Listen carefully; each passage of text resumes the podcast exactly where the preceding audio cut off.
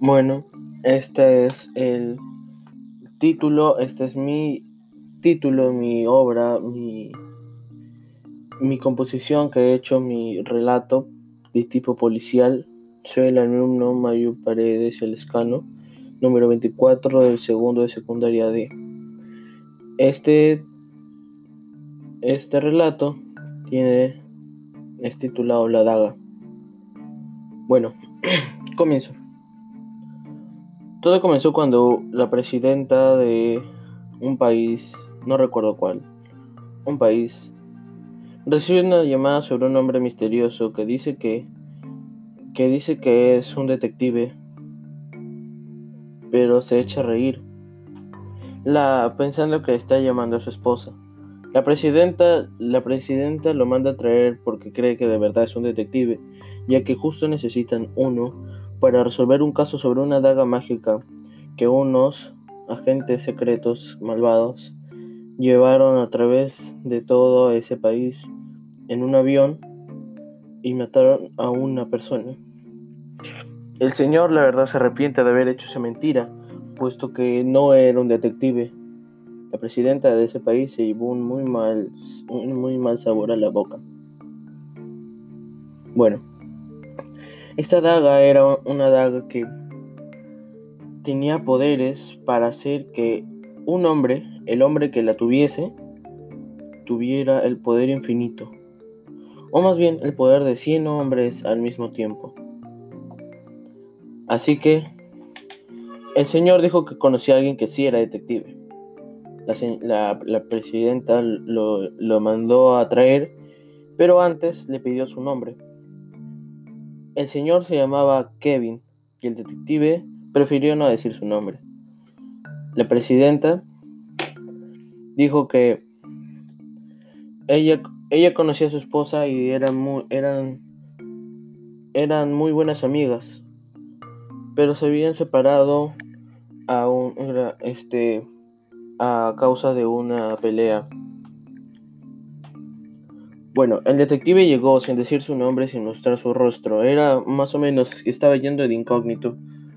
Cuando, cuando se dieron cuenta que la daga no estaba en ese país, porque salió en el noticiero que otro asesinato hubo con, ese, con el mismo hueco que dejaba esa misma daga al, ser, al perforar el cuerpo. Así que viajaron, llamaron al servicio secreto, el servicio de la, el servicio de, secreto que es que sirve a la presidencia, el presidente. Trajeron todo su arsenal de armas, pero cuando trataron de conseguir el vuelo, un grupo de hackers los atrapó y se entrometieron en esto. Así que quisieron eliminarlos, pero lo que el señor no sabía es que dentro de ese grupo de hackers estaba su hijo, a quien no había visto en mucho tiempo, y pensaba que estaba estudiando. Por desgracia el servicio secreto mató a este, voló la, base de, los, hackers y, el grupo, y un grupo y se armó un tiroteo con eh, los agentes y el servicio secreto luego de haber volado la, base hacker. Lo que no sabían es que los hackers este, eran buenos, pero aún así, como eran hackers, la, la presidenta no confiaba en ellos. Después de todo, todo lo que había pasado, esto era un simple sueño. La daga no era real.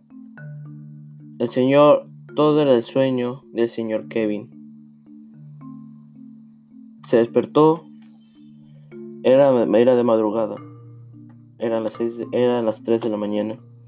Se despertó, rezó un poco, leyó unas cuantas páginas de su libro,